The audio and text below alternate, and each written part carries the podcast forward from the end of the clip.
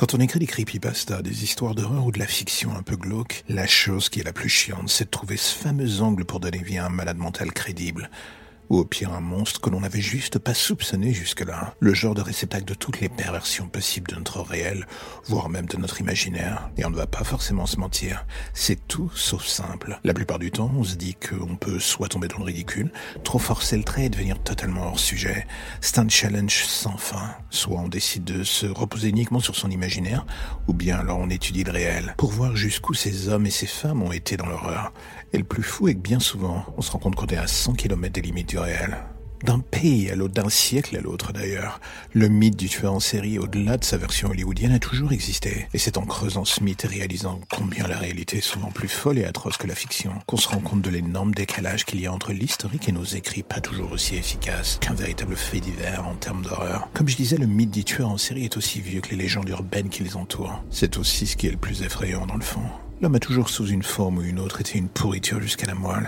Le X, c'est de se rendre compte que la profondeur de la chute avant de tomber sur cette fameuse moelle est parfois vertigineuse. Prenons le cas de Tug Behram, un membre de la secte des Tug, des adorateurs de la déesse Kali en Inde. Quand on voit des tueurs avec des casiers allant de 5 à 10 victimes, on se dit déjà que ce sont des monstres atroces. Entre 10 et 50, ce sont des abominations de la nature.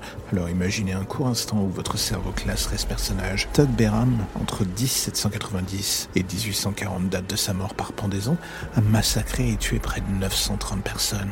Tout cela pour faire en sorte que sa déesse ne manque jamais d'offrandes. Quand on écrit de l'horreur, un cas comme celui-ci, c'est du pain béni, un assassin qui obéit au désir d'une déesse réclamant des offrandes humaines.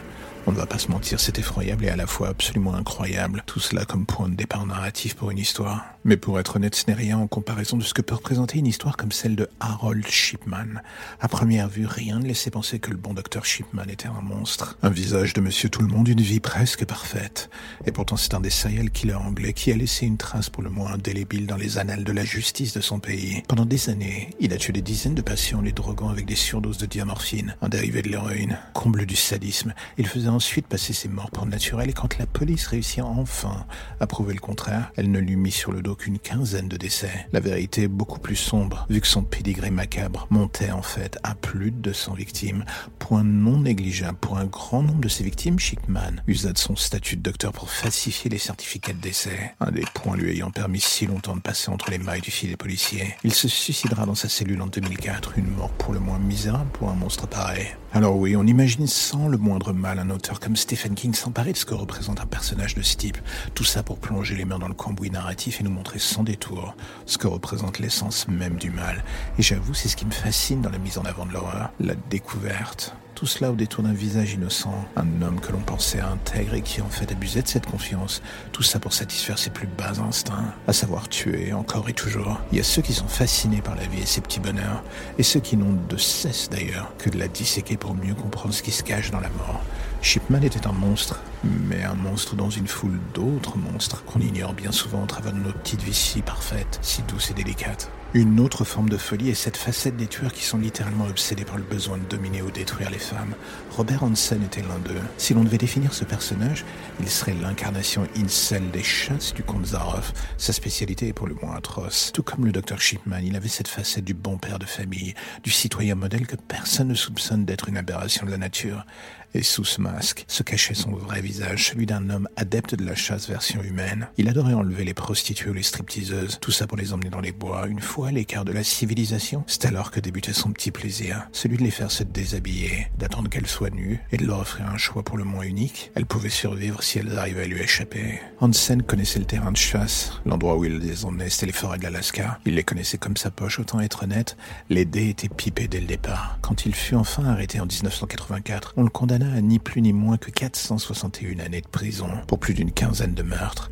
Et c'est au travers de ce genre de portrait que se dessinent vaguement les contours du mal à l'état pur, celui que les auteurs tentent de retranscrire ou travestir, tout cela dans le grand bain de la fiction. Est-ce que cela fonctionne à merveille et à tous les coups?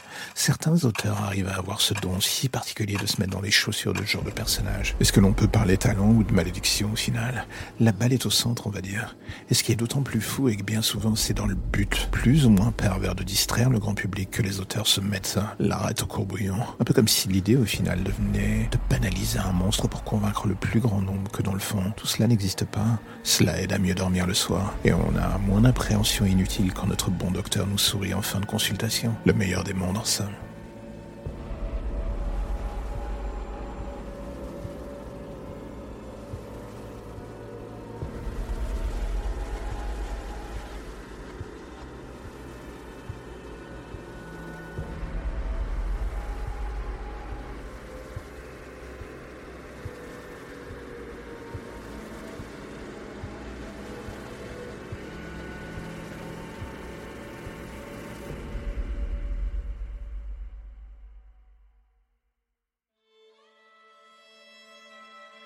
Comme je vous disais dans l'épisode précédent, j'aime au travers des histoires que j'écris sur ce site tenter d'explorer l'horreur au sens large. Et souvent celle-ci se cache dans les feuilles de réel. L'histoire judiciaire au travers des siècles et des pays fourmis de monstres qu'on n'a souvent pas vu venir. Des monsieur tout le monde qui sont des abominations qu'on n'aurait jamais voulu voir exister. Bien souvent on ignore cela jusqu'à ce qu'il soit trop tard, que leur présence soit un fait réel en face de nos yeux. Et d'une certaine manière c'est cette naïveté volontaire ou non qui nous laisse encore un espoir. Tout cela pour profiter du quotidien sans avoir envie de ne plus jamais sortir de chez soi. De nos jours, l'horreur et ceux qui lui donnent vie au sens propre, pas figuré, fascinent de plus en plus les monstres sont des rockstars, les auteurs des historiens de nos.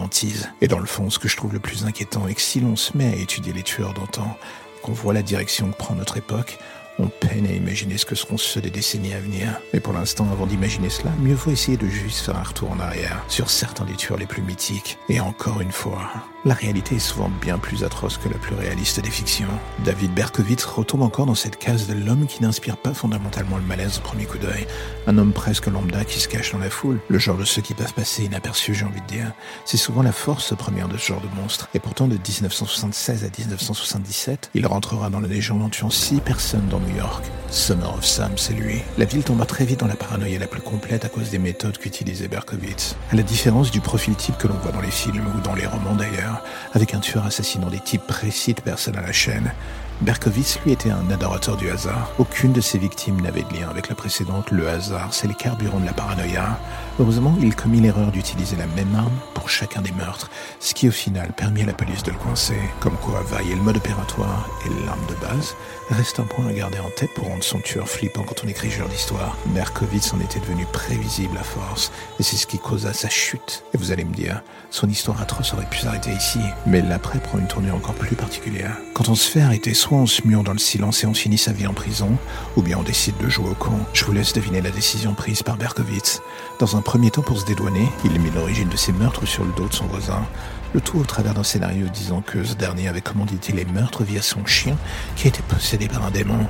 J'ai envie de dire rien que cela. Au point où on en était, est-ce que ça vous choque vraiment Voyant que personne n'était dupe pendant son procès, il finit par avouer que tout cela n'était qu'un mensonge. Est-ce que ça fera quand même disparaître le fait qu'on puisse le qualifier de psychopathe et accessoirement de pyromane fini Non, pas du tout. La seule bonne chose qui ressortira de son histoire, c'est qu'après son jugement, une loi a vu le jour obligeant les ventes des produits liés à un serial killer à revenir aux familles des victimes. Une bonne chose malgré tout. Mais là où Berkowitz représentait une approche assez frontale du tueur en série, D'autres creusaient encore plus profond jusqu'au tréfonds du malsain. David Parker Ray était l'un d'eux, et son petit nom de scène donne déjà une vague idée de ce qui nous attend en creusant. Il s'agit du Toy Box Killer. Kezako, vous allez me dire. Oh, c'est très simple. Parker Ray utilisait un camion avec une gigantesque remorque qu'il avait affectueusement renommé sa Toy Box, pour la simple et bonne raison que cette dernière était une véritable chambre de torture. Viol, kidnapping, meurtre, il suffit de toucher du doigt une perversion et d'un coup, vous allez découvrir que ce charmant personnage s'y a donné avec une passion pour le moins gerbante. Le twist est que comme d'autres tueurs en série, avant lui ou après lui d'ailleurs, il lui arrivait d'agir avec sa femme. Lui tuait, elle, elle l'aidait à faire disparaître les corps peu après. Un délicat travail d'équipe pour le moins répugnant. Le sadisme du personnage tenait aussi dans le fait qu'il pouvait dans certains cas s'amuser à garder certaines de ses victimes vivantes pendant des semaines ou des mois, le tout avant de soit les livrer à des amis de son cercle proche pour finir le travail, ou bien s'en affranchir lui-même, et ce de manière dont je ne vais même pas débattre ici pour ne pas vous faire vomir. Et là encore une fois, on se dit que lorsque l'on écrit des horreurs en forçant le et en se disant que ça fera plus véridique, on est dans le faux la plupart du temps. Il y a quelque chose de malsain et fascinant à étudier les fêlures de ces types. Je ne dis pas de plonger dans leur univers, loin de là. Le voyage n'est pas pour n'importe qui, mais d'un homme à l'autre, il est parfois intéressant d'essayer de voir ce qui nous sépare du monstre, ou situe la ligne de démarcation qui indique qu'après son passage, il n'y a plus d'espoir de retour. Le monde est cent fois plus rempli de tarés que votre imaginaire. Ça, il faut le comprendre. Et même en allant dans ces recoins les plus sombres, vous n'égalerez jamais le réel. C'est sûrement cela qui est bien souvent le plus flippant dans le fond.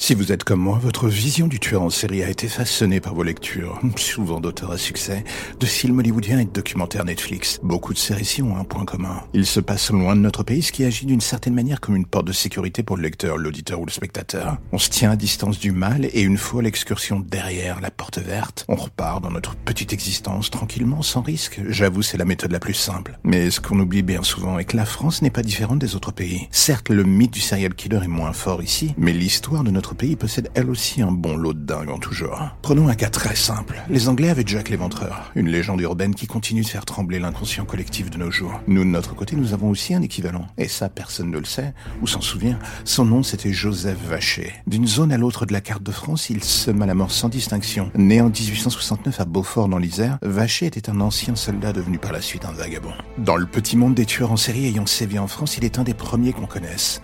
Si l'on étudie son palmarès, ce dernier s'élève aux alentours de 30 personnes, majoritairement des femmes et des adolescents qu'il finira par tuer sans le moindre état d'âme. Et quand je dis ça, je pèse mes mots. Vacher avait une particularité psychologique qui n'a pas aidé à calmer ses envies. Il souffrait de paranoïa, le profil type que l'on retrouve dans les récits bâtis autour de ce genre de personnages, et la plupart du temps, ça ne finit jamais de manière pacifique. Vacher était un adepte du viol et de la mutilation, et d'autres sévices comme l'égorgement, un mode opératoire qu'il n'avait de cesse de répéter pour assouvir ses envies, plus ou moins morbide. La guillotine aura eu raison de lui en 1898, mettant fin à son règne de terreur. Alors la question est simple, est-ce qu'en écoutant ce genre de récit, cela donne envie de se plonger dans l'histoire de France et de son passé criminel?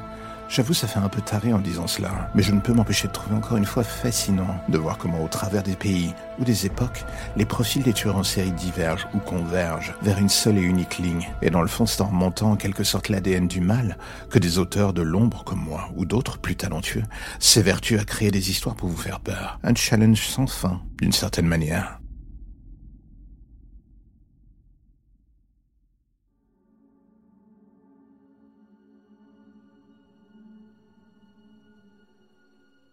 Qui bien souvent rend un tueur en série absolument abominable, c'est que la plupart du temps avant son arrestation, il avait réussi à se fondre de manière efficace dans l'ombre la plus tenace. Personne ne le voyait, personne ne soupçonnait même son existence. Une légende urbaine parmi d'autres, laissant surtout une immense traînée de victimes derrière lui qu'on ne relayait à rien. Et d'une certaine manière, Samuel Little par exemple, en est l'incarnation parfaite, incarcéré depuis fin 2014. Ce monstre est mort dans sa cellule du haut de ses 80 ans désormais. Mais avec lui, il a emmené beaucoup de victimes dans son tombeau, un nombre conséquent dont les corps ne furent jamais retrouvés. L'histoire de Samuel Little est pour le moins particulière. La police fédérale américaine le considère tout simplement comme le pire tueur en série de l'histoire des États-Unis. On va dire que d'emblée, cela pose le personnage, une certaine forme de l'abject qui se matérialise devant vos yeux au travers du visage presque banal de ce grand-père ancien boxeur. Durant son temps en prison, il a fini par avouer que le nombre de ses victimes dépassait les 90 personnes. Donc d'emblée, il devient clair que l'on ne joue pas dans la catégorie du tueur en série à la petite semaine. Little avait une préférence pour des victimes féminines bien souvent des classes défavorisées ou des minorités. Un choix délibéré pour s'assurer une certaine sérénité, vu qu'il était évident pour lui que la police n'apporterait pas trop d'importance massive à ces disparitions. Et ce fut le cas. Entre 1970 et 2005, et sur plus d'une quinzaine d'États américains, une énorme partie des meurtres qu'il avoua, avoir commis d'ailleurs, était passé complètement inaperçu. Le sadisme absolu de Little et que, bien qu'il n'ait pas été condamné pour l'intégralité de ses meurtres, il a ressenti une fois en prison le besoin de s'en vanter. Une envie de reconnaissance, une volonté de montrer sa supériorité face à l'impuissance des policiers de l'époque, peut-être. Ou alors c'était un immense mélange de tout cela, sans nul doute. Et c'est ainsi que de fil en aiguille, Little va finir par avouer plus de 90 meurtres, et un véritable jeu absolument malsain s'engage entre lui et la police depuis sa cellule. Il aide littéralement cette dernière à remonter le fil de son parcours criminel. Il fait des portraits robots de mémoire, fournit des heures de témoignages filmés par la police, on peut alors se demander légitimement ce qui déraille dans la tête d'un tueur pour qu'il soit vexé une fois derrière les barreaux et fasse en sorte que la police reconnaisse son statut de pire tueur de l'histoire. Sur l'intégralité des meurtres supplémentaires qu'il finit par avouer, une cinquantaine furent validés comme potentiellement réels, une sorte de trophée mortuaire qui lui revint alors qu'il était en prison. Oui, vous pouvez le dire, c'est tout à fait glauque. Une grande partie des meurtres dont il fit mention à l'époque avaient été classés sans suite. Des cold cases en somme. Le genre de ceux dont tout le monde se fout et qui finissent par prendre la poussière dans un hangar que tout le monde a oublié. Faut de voir quand même que celui qui désirait le plus qu'on leur rende hommage, enfin surtout à lui, c'était le tueur lui-même.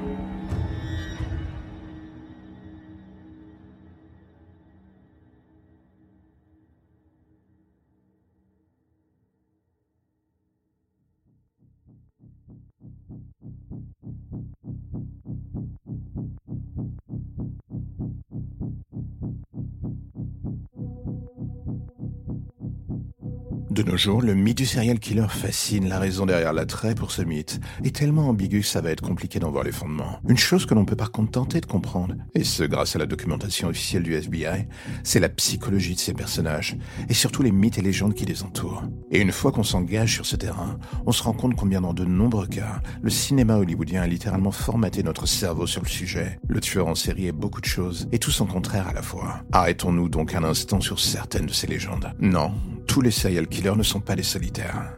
Alors oui, il y a des ajustements d'un cas à l'autre, mais la grande majorité des tueurs en série ne sont pas des loups solitaires, incapables de se mélanger à la population. Bien au contraire, dans la plupart des cas, ce sont des gens comme vous et moi. Ils n'ont bien souvent rien de fondamentalement malsain en apparence ou monstrueux. C'est ce qui fait leur force, leur capacité à ne pas attirer l'attention plus que de raison, est le point fort de leur personnalité.